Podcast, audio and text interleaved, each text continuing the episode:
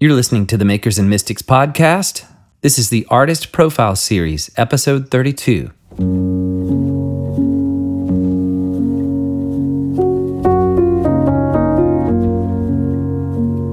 Marcel Duchamp was a visual artist, writer, and avid chess player, born July 28, 1887, near Blainville, France.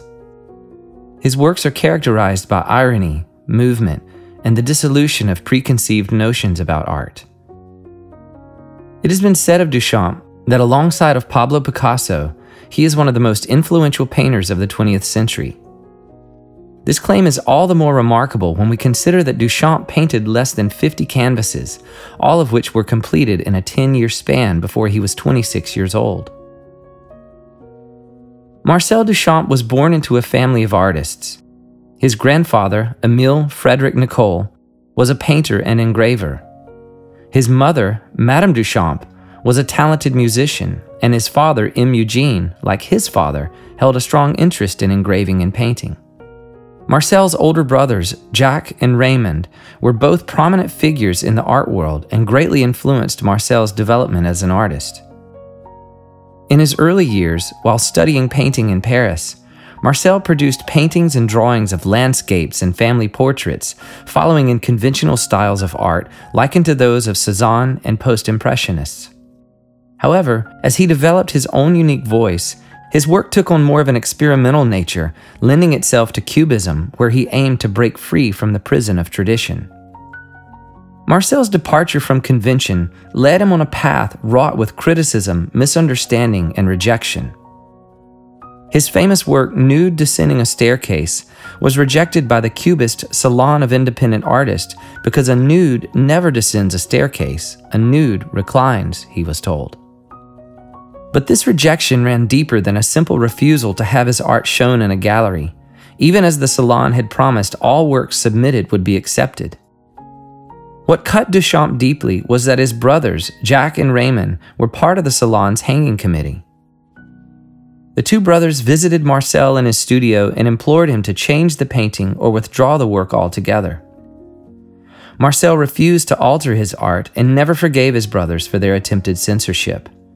He said, I said nothing to my brothers, but I went immediately to the show and took my painting home in a taxi. It was really a turning point in my life, I can assure you. I saw that I would not be very much interested in groups after that. Following his brother's rejection, Duchamp held true to his word and avoided allegiance to any specific art movement, though he continued to explore a variety of genres, including Impressionism, Cubism, Dada, and Surrealism. Today, he's considered to be the father of conceptual art. In 1913, when he exhibited his painting in New York City's prominent The Armory Show, nude descending a staircase caused an outrage among critics and viewers alike. Critics mocked the work and shamed it as being ridiculous, a conundrum, and one that showcased all that was wrong about modern European art. But the negative press served only to catapult Duchamp's painting to the spotlight, eclipsing even the work of his former inspiration, Cezanne, and other well known painters. Marcel's work defied categorization and confounded even the avant garde artists of his day. But he never settled nor allowed himself to be pigeonholed by a particular movement or style. He believed to do so would be the death of true creativity. He lived on the frontier of artistic discovery and thrived on pushing the boundaries beyond what was known and accepted as art. He once said of himself that he was driven by an extraordinary curiosity. You might imagine that receiving such notoriety would have compelled Duchamp to ride the wave of popularity into a well established career. But Duchamp did just the opposite. He gave up painting altogether and pursued other forms of art making. He once said, I have forced myself to contradict myself in order to avoid conforming to my own tastes. Having put down his paintbrush, Duchamp again sent shockwaves through the art world with the premiere of his line of found manufactured objects he termed as ready-mades. Duchamp's ready-mades first appeared in 1913 with his piece Bicycle Wheel. Bicycle wheel was a found object piece consisting of a tireless bicycle fork mounted upside down onto a wooden stool. At first, Duchamp himself apparently didn't consider his creation as a work of art. It was simply a mechanism of meditation. The wheel could be turned and left to spin on its own. He said, To see that wheel turning was very soothing, very comforting, a sort of opening of avenues on other things than material life of every day. I liked the idea of having a bicycle wheel in my studio. I enjoyed looking at it, just as I enjoyed looking at the flames dancing in a fireplace. But Duchamp's ready mades challenged the notions of what is or is not to be considered art. Centuries of accepted thought about the artist's role as a skilled creator of original works was upended with his presentation of hat racks, snow shovels, a comb, and other manufactured objects which he signed and designated as art. According to Duchamp, these ordinary objects were now dignified as works of art because he had chosen them to be art. He defended his position by telling how a painter would choose colors and use paints which had been manufactured elsewhere by someone other than the artist. His ready mades were no different. Making was choosing, and choosing was making. Duchamp believed that irony and humor were strategic tools for undermining the status quo and for challenging sterile traditions. His irreverent sense of humor and proclivity to confound the high minded found expression in his ready mades. A later example of his artistic assault against dogmatism would include his 1919 drawing of a mustache and a goatee on a cheap reproduction of the Mona Lisa, then giving it a lewd inscription for a title L H O O Q. But I'll let you look up the French meaning of that title for yourself.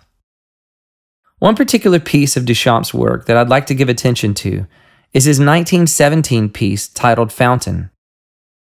I should mention that there is some controversy over the authenticity of Duchamp as the actual instigator of this stunt. Some believe that Fountain is actually the work of an artist by the name of Baroness Elsa von Freytag Lorenhoven.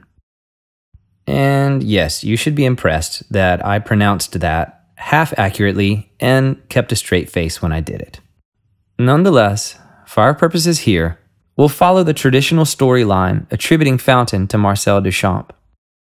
The story goes as follows Duchamp was an acting director of the Society of Independent Artists in New York City. This society held an annual show where anyone who paid the $6 membership fee could exhibit their works without a jury. All pieces submitted would be selected for the show without scrutiny. So Marcel decided to test the integrity of the society and secretly submitted his piece Fountain under the pseudonym Richard Mutt. This piece Fountain was simply a porcelain urinal which he had tilted on its side and signed as R. Mutt, 1917. When the board received the work, they were upended and denied the piece entrance into the show on grounds of it being immoral and indecent. When Duchamp learned of their decision, he resigned from the society and took the piece with him. He had it photographed, and then afterward, the piece disappeared. It wasn't until years later in 1964 when Duchamp openly admitted that he was, in fact, the instigator of Fountain. There's much more I could tell you about Marcel Duchamp. I could tell you about his 20 plus years of silence when everyone thought he had given up his life as an artist to play chess. Yet behind closed doors, he had been working all along on a masterpiece only to be revealed after his death. I could tell you about his female alter ego, Rrose Sélavy, or about his philosophy on how the audience is just as much an integral part of the creative act as the artist.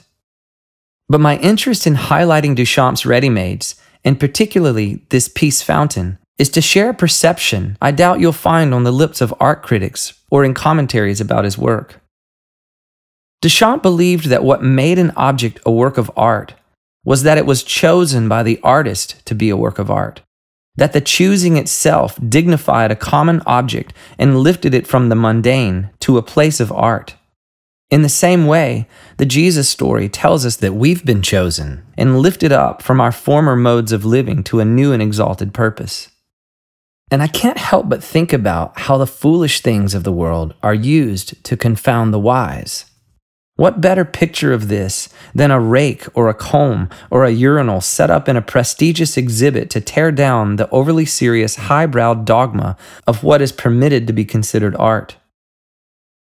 Marcel Duchamp single handedly changed the history of the world, confounding the wise and exalting the commonplace with a bicycle wheel and a kitchen stool.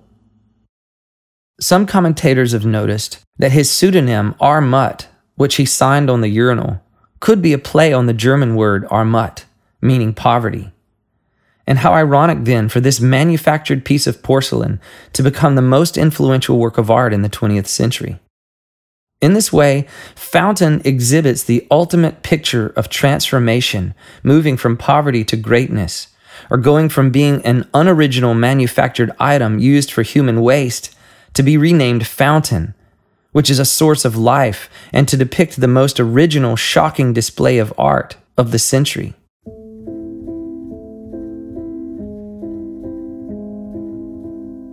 I share this interpretation of Fountain with you in this brief profile on Marcel Duchamp to inspire you with the notion that you have permission to pursue whatever artistic expression may surface in your imagination, whether or not there exists a prototype for you to reference.